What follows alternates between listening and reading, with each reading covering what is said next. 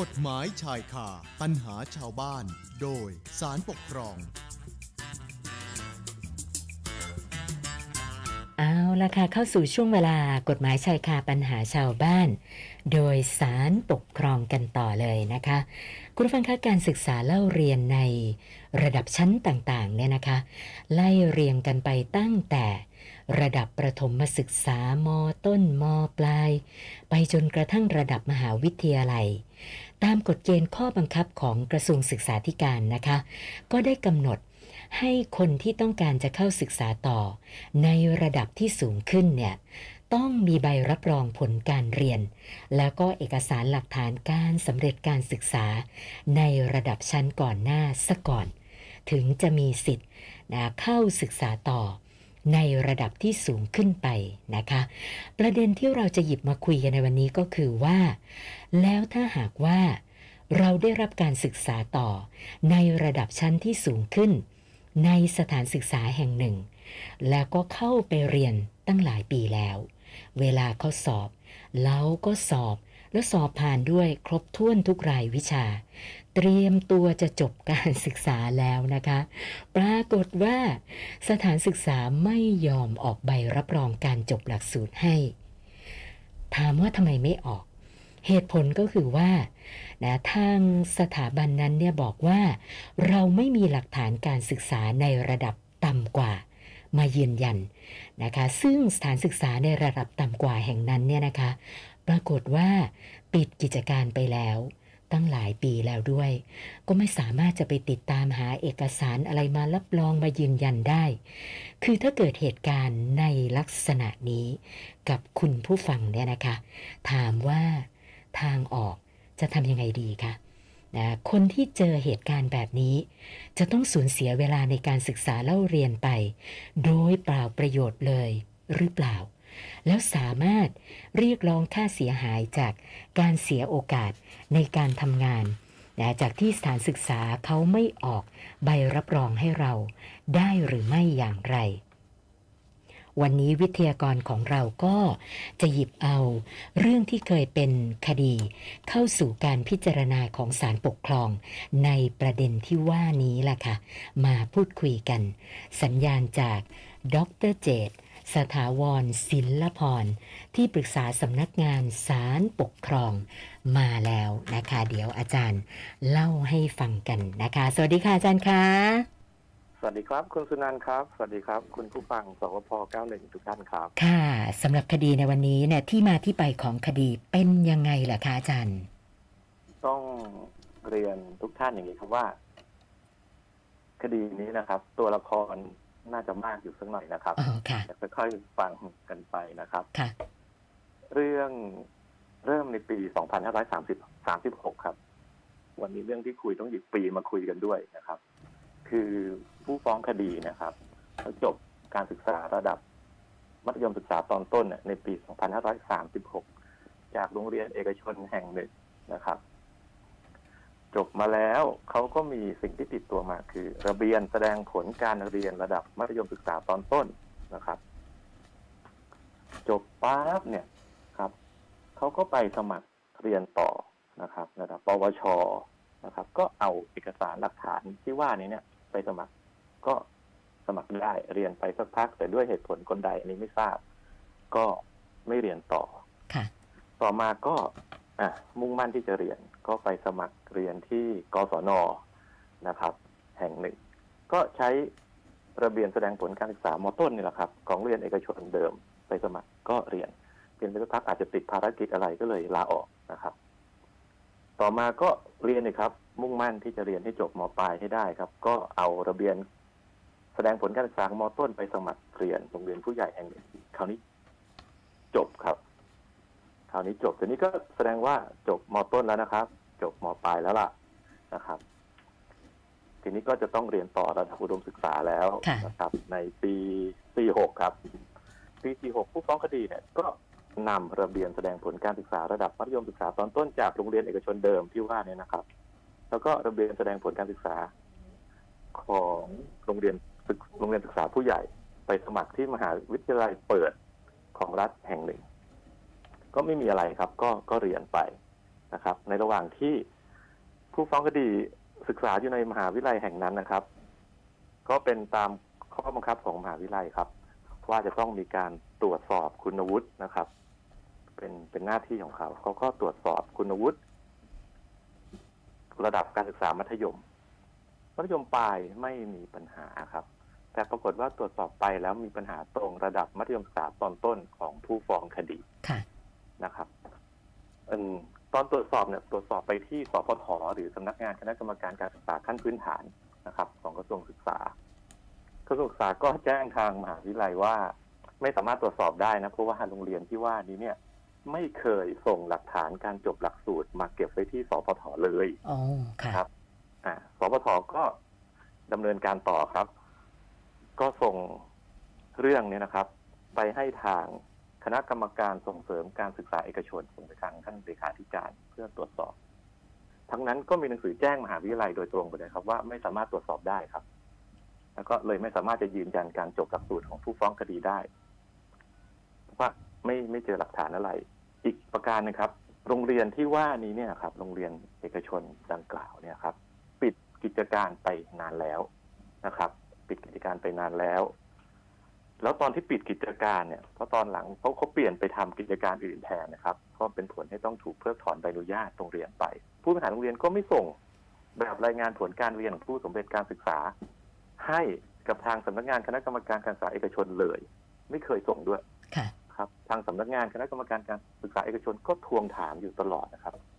ว่าแต่ก็ในที่สุดก็ก็ไม่มีไม่มีอะไรเลยคือ ตอนเนี้ยไม่มีหลักฐานอะไรละหลักฐานที่มีคือหลักฐานที่ผู้ฟ้องคดีติดตัวมาตอนจบ คือระเบียนแสดงผลการศึกษาครับผมค่ะค่ะ เอ๊ะแล้วอย่างนี้ทางมหาวิทยาลัยเขาแจ้งให้ผู้ฟ้องคดี พ้นจากสภาพการเป็นนักศึกษาเลยไหมคะอาจารย์แหมก็ก็ยังนะครับ ก็ยัง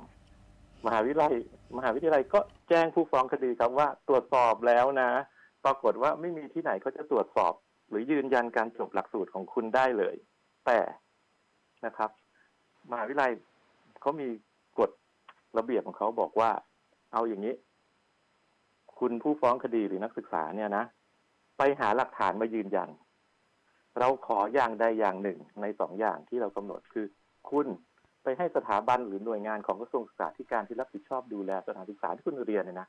ออกหลักฐานวุฒิการศึกษาหรือใบรับรองมาให้เรานะครับ หรือสองนักศึกษาไปหาบุคคลที่เกี่ยวข้องกับเรื่องนี้ในสมัยที่นักศึกษาเรียนอยู่ที่โรงเรียนแห่งนั้น เช่น อาจารย์ใหญ่ครูใหญ่ผู้อำนวยการศึกษานิเทศ ให้เป็นคนรับรองหลักฐานวุฒิการศึกษานะครับ ของนักศึกษา แต่ให้เขาแนบสำเนาบัตรประชาชน บัตรข้าราชการสำเนาทะเบียนบ้านของคนที่รับรองด้วยนะ และขอที่อยู่กับหมายเลขโทรศัพท์ด้วย เพราะมหาวิทยาลัยเนี่ย จะติดต่อไปเพื่อสอบถามอีกครั้งหนึ่ง ผู้ฟ้องคดีครับ ไปเลยครับ ให้ถ่ายครับไปหาอะไร ไปหาบุคคลที่เกี่ยวข้องครับ ไปเจอครูใหญ่ ของโรงเรียนที่เคยเรียน ไปเจอนายทะเบียนของโรงเรียนที่เคยเรียน ค่ะ ทั้งสองท่านก็อืม ก็ใจดีครับ ลงชื่อรับรองเอกสารทุกอย่างเลยนะครับ ให้ทุกอย่างอยากได้อะไรให้หมด ผู้ฟ้องคดีนักศึกษาเนี่ยก็เอาเอกสารหลักฐานนี่คือเป็นไปตามที่กำหนดนะครับ เอามายื่นให้ที่มหาวิทยาลัยนะครับทำตามกำหนดเวลาด้วยนะครับ ยื่นเสร็จแล้ว ผลเป็นไงฮะ มหาวิทยาลัยก็ไม่ดำเนินการอะไรต่อนั่น ถ้าเป็นเราเราก็เข้าใจว่าอะไรฮะ เรื่องจบใช่ไหมครับค่ะน่าจะเรียบเราร้ก็อยเรียนไปอย่างอย่างมีความสุขต่อไปค่ะทีนี้ ผมเอาแค่นี้ก่อนแล้วเดี๋ยวเราค่อยมาลุ้นกันต่อว่าจะเป็นยังไงคือคือที่บอกว่าไปยื่นเอกสารหลักฐานกันเรียบร้อยเนี่ย หลายท่านฟังมาถึงตรงนี้ก็ต้องเข้าใจว่า ผู้ฟ้องคดีก็น่าจะได้เรียนณสถาบันแห่งนั้น ไปจนจบไม่ทราบเป็นอย่างนั้นหรือเปล่าคะอาจารย์ เรียนครับ เรียน คุณสุนันท์เข้าใจถูกต้องครับ เรียนจนจบเขาสมัครเข้าไปเรียนนิเทศศาสตร์ด้วยนะค่ะเขาเรียนจนจบ แล้วผมแถมนิดเดียว ว่าเอกสารหลักฐานที่ได้มาเพิ่มที่เอามายื่นเนี่ย นอกจากสิ่งที่มหาวิทยาลัยขอนะครับเขามีแถมมาให้ด้วยนะ ผู้ฟ้องคดีเนี่ยนักศึกษาค่ะแถมมาคือ เพื่อนฝูงที่เรียนด้วยในรุ่นเดียวกันทำหนังสือยืนยันว่า คนนี้เรียนจริง ๆ เพื่อนฉันเรียนจริงๆค่ะนะครับ เพื่อยืนยัน ทีนี้ก็เรียนไปครับ สอบได้ทุกวิชาครบตามหลักสูตรครับ เราต้องนะพอเราเรียนจบปุ๊บไปขอให้ออกหนังสือรับรองว่าเราจบปริญญาตรีแล้วนะ ขอให้ออกใบปริญญาบัตรให้เรา เรื่องก็มาเกิดอีกครั้งครับ เพราะมหาวิทยาลัย แจ้งว่า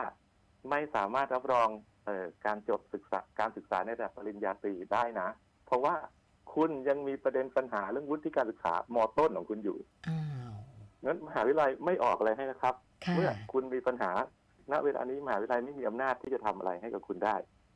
แนะนำคุณแล้วกันนักศึกษานักศึกษาไปฟ้องศาลเลยครับค่ะไปฟ้องศาลเพื่อให้หน่วยงานต่างๆ ที่เกี่ยวข้องกับเรื่องดำเนินการนักศึกษานะ เราก็งงครับเป็นผมผมก็งงครับอ้าวค่ะไม่ไม่ให้ทำอะไรให้เราไปทำเองอืมอืมนะคะผู้ฟ้องคดีทำไงฮะ ผู้ฟ้องคดีก็ อืม ให้เราไปทำแบบอ้าวไปทำหนังสือแจ้งไปที่สำนักงานปลัดกระทรวงศึกษาธิการ ซึ่งเป็นคนดูแล สำนักงานคณะกรรมการส่งเสริมการศึกษาเอกชนบอกว่าช่วยช่วยไปสั่งหน่อยฮะให้ออกหนังสือรับรองให้หน่อยว่าจบจริง ๆ นะค่ะแล้วพอออกแล้วเนี่ยช่วยแจ้งมหาวิทยาลัยไปหน่อย ว่าจบจริง ๆ มหาวิทยาลัยเนี่ยจะได้ออกหนังสือรับรองการจบปริญญาตรีให้ เงียบครับ ค่ะสำนักงานปลัดกระทรวงศึกษาธิการก็เงียบ เมื่อสำนักงานปลัดกระทรวงศึกษาธิการเงียบ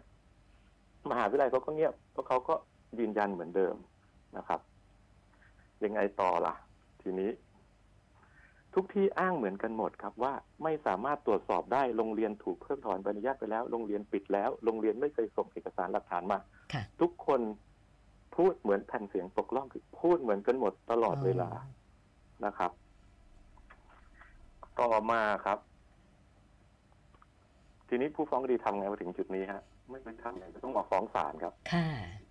ฟ้องศาลฟ้องใครบ้างครับผมรู้ตัวละครเยอะ ฟ้องทั้ง สำนักงานคณะกรรมการการศึกษาส่งเสริมการศึกษาเอกชนฟ้องท่านเลขาธิการ ฟ้องมหาวิทยาลัย ฟ้องอธิการบดีมหาวิทยาลัย ฟ้องกระทรวงศึกษาค่ะ ครับ ฟ้องขออะไรครับ ขอให้ไปดำเนินการทำเรื่องนี้หน่อยนะ คุณไปช่วยรับรองให้ผมหน่อย ผมไม่รู้จะทำไงละสองครับ ผมเสียโอกาสนะ จริง ๆ ถ้าให้ผมผมจบเนี่ย ตั้งแต่วันวันที่จบจริง ๆ เนี่ย เงินเดือนจบมาผมเดือนละหมื่นห้านะปอตรีค่ะขั้นต่ำเนี่ยอืมคำนวณเลยครับ ประมาณสี่แสนแปดฮะโอ้ที่เสียโอกาสเรียร้งไปค่เสียหายด้วยใช่ผู้ฟ้องคดีคำนวณ ครับแล้วเดี๋ยวเรามาดูกันต่อไปครับ ค่ะค่ะ แล้วอย่างนี้พอคดีมาถึงศาลปกครองศาลท่านพิจารณาแล้วเห็นเป็นประการใดบ้างคะอาจารย์ ผมบอกเลยว่าตัวละครมีเยอะศาลปกครองแยกครับ แยกดูค่ะ แยกเป็นสองส่วน คือ ตั้งประเด็นแรกก่อนว่าสำนักงานประหลัดกระทรวงศึกษาธิการและเลขาธิการคณะกรรมการส่งเสริมการศึกษาเอกชนเนี่ย ในการที่ไม่พิจารณาออกหนังสือรับรอง ไม่ทำอะไรเลยเนี่ย ถือเป็นการละเลยต่อหน้าที่ตามที่กฎหมายกำหนดให้ต้องปฏิบัติไหมอันดูดูย่อยที่หนึ่งครับย่อยที่สองดูว่า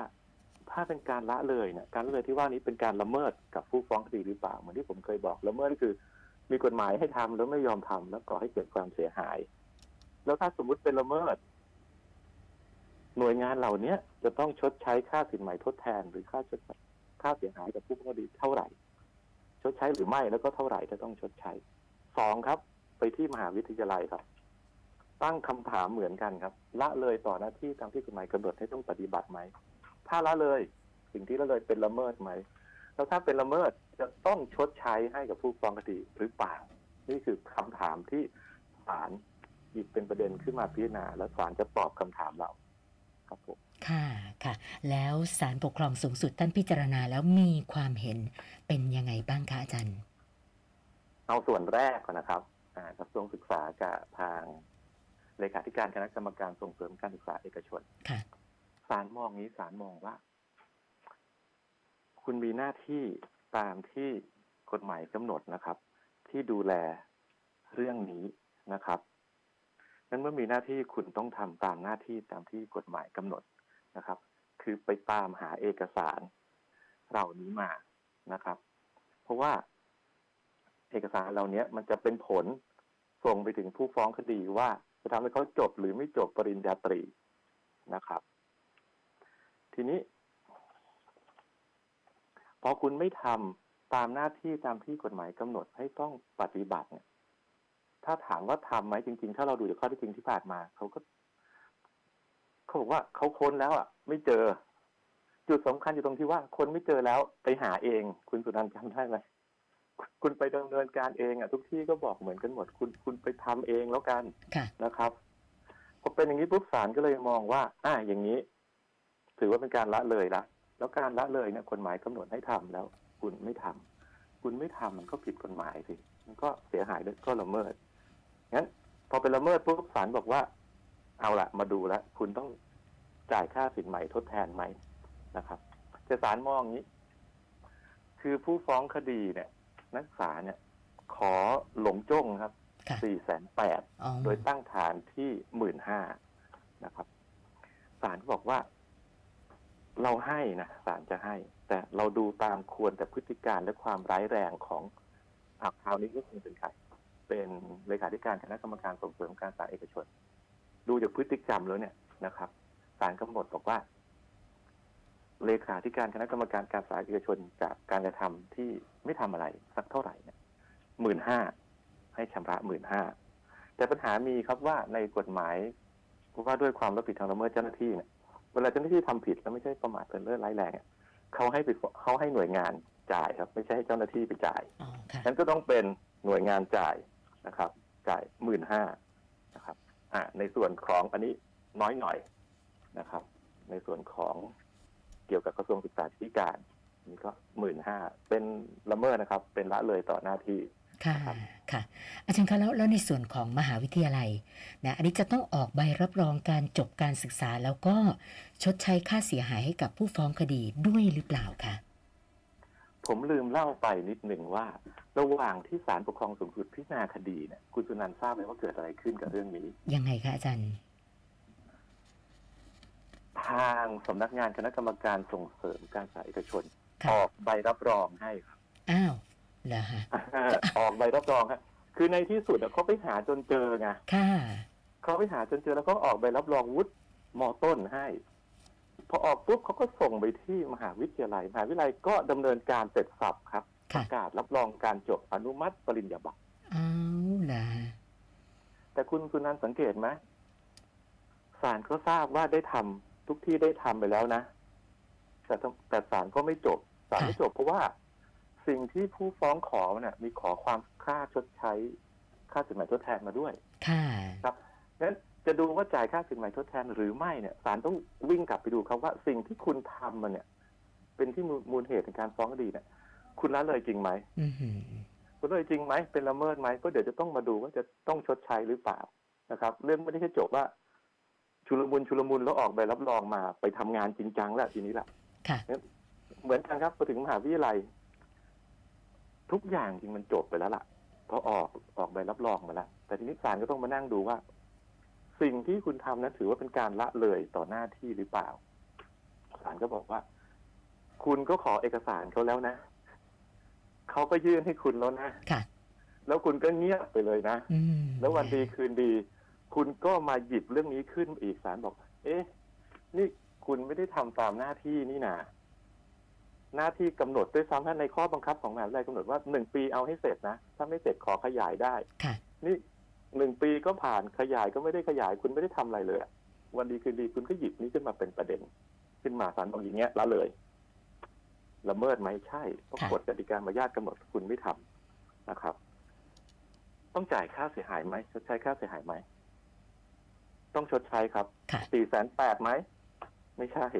ศาลบอกตามควรกรณีครับค่ะสามหมื่นบาทครับศาลกำหนดให้มหาวิทยาลัยชดใช้สามหมื่นบาทสิริรวม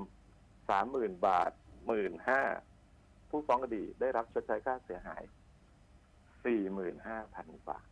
ค่ะค่ะ แต่ที่สำคัญก็คือได้ใบรับรองการจบศึกษา แล้วก็สามารถเอาไปเป็นใบเบิกทาง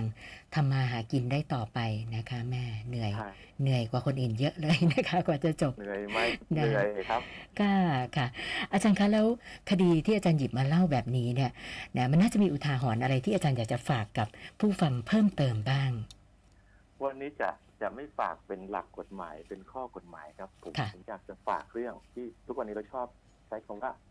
บูรณาการกัน เรื่องนี้สังเกตไหมครับว่า ถ้าทุกหน่วยนะนะครับ ช่วยกันทำงานเนี่ยนะครับ ช่วยกันตามหาเนี่ย ปัญหาก็จะไม่จะจบได้โดยเร็ว แต่นี้ทุกคนตอบกันหมดเลยครับ ไม่ใช่เรื่องของฉันอะ ที่สะดุดใจมากๆคือไปฟ้องแล้วกันนะ ไปฟ้องแล้วกันค่ะ คือแล้วในที่สุดนะครับ ต้องอยากจะฝากว่า การมาศาลนะคือที่พึ่งสุดท้ายของประชาชน แต่ก็ไม่อยากให้เอาศาลเนี่ยครับ ต้องต้องมาถึงศาลแล้วเหมือนศาลเป็นเป็นตัวเร่งปฏิกิริยาให้คุณทำงานนะครับค่ะอยากให้หน่วยงานทางปกครองทุกหน่วยนะครับ เจ้าที่ของรัฐทุกคนครับ เรารู้ว่าท่านตั้งใจทำงานอาจจะงานเยอะแล้วแล้วเหนื่อย แต่เมื่อเป็นหน้าที่เราก็ต้องทำเราปฏิเสธไม่ได้ อย่าอย่าให้ต้องใช้กลไกศาลเหมือนเหมือนขู่อย่างเงี้ยอืมสังเกตครับพอฟ้องฟ้องฟ้องมาดำเนินกระบวนพิจารณามาเรื่อยๆถึงศาลสูงครับ ในที่สุดนะครับ สิ่งที่ได้ออกมาที่ผู้ฟ้องคดีได้ศาลยังไม่ทันพิพากษาเลยครับ แต่ทุกคนเหมือนเร่งเครื่องค่ะแล้วก็ก็ทำจนได้ทั้งนั้นจริง ๆ ไม่ต้องรอเขามาฟ้องศาลก็ได้ครับค่ะทำไปเลยนะครับ เพราะว่าหมื่นห้ากับสามหมื่นเนี่ยกระทบกระเทือนการบริหารงบประมาณ ของหน่วยงานนะครับ เพราะหน่วยงานไม่มีหน่วยงานไหนตั้งงบประมาณเพื่อมาจ่ายเงินพวกนี้ให้หรอกครับในทางคดีพอจ่ายปุ๊บเนี่ยคุณต้องมาบริหารจัดการงบประมาณที่คุณได้มา ใหม่ ก็วุ่นวายชีวิตการทำงานของหน่วยงานของคุณอีกเพราะนั้นทำตามหน้าที่ครับเป็นทำให้ให้เต็มที่ที่สุดนะครับ อย่างอุทาหรณ์เขานี่คือพอทำเต็มที่ปุ๊บมันได้มันเจอนะครับก็อยากจะฝากทุกทุกคนไว้ตรงนี้นะครับ ค่ะรับผมวันนี้ต้องขอบพระคุณดรเจษฐาวรศิลพรนะคะ ที่ปรึกษาสำนักงานศาลปกครอง หยิบเอาคดีที่น่าสนใจมาให้ความรู้กับพวกเรานะคะ ขอบพระคุณมากค่ะอาจารย์ ครับผมขอบคุณมากครับสวัสดีค่ะ ครับผม คลินิกผู้ประสบภัยจากรถ กฎหมายชายคาปัญหาชาวบ้าน โดยสารปกครอง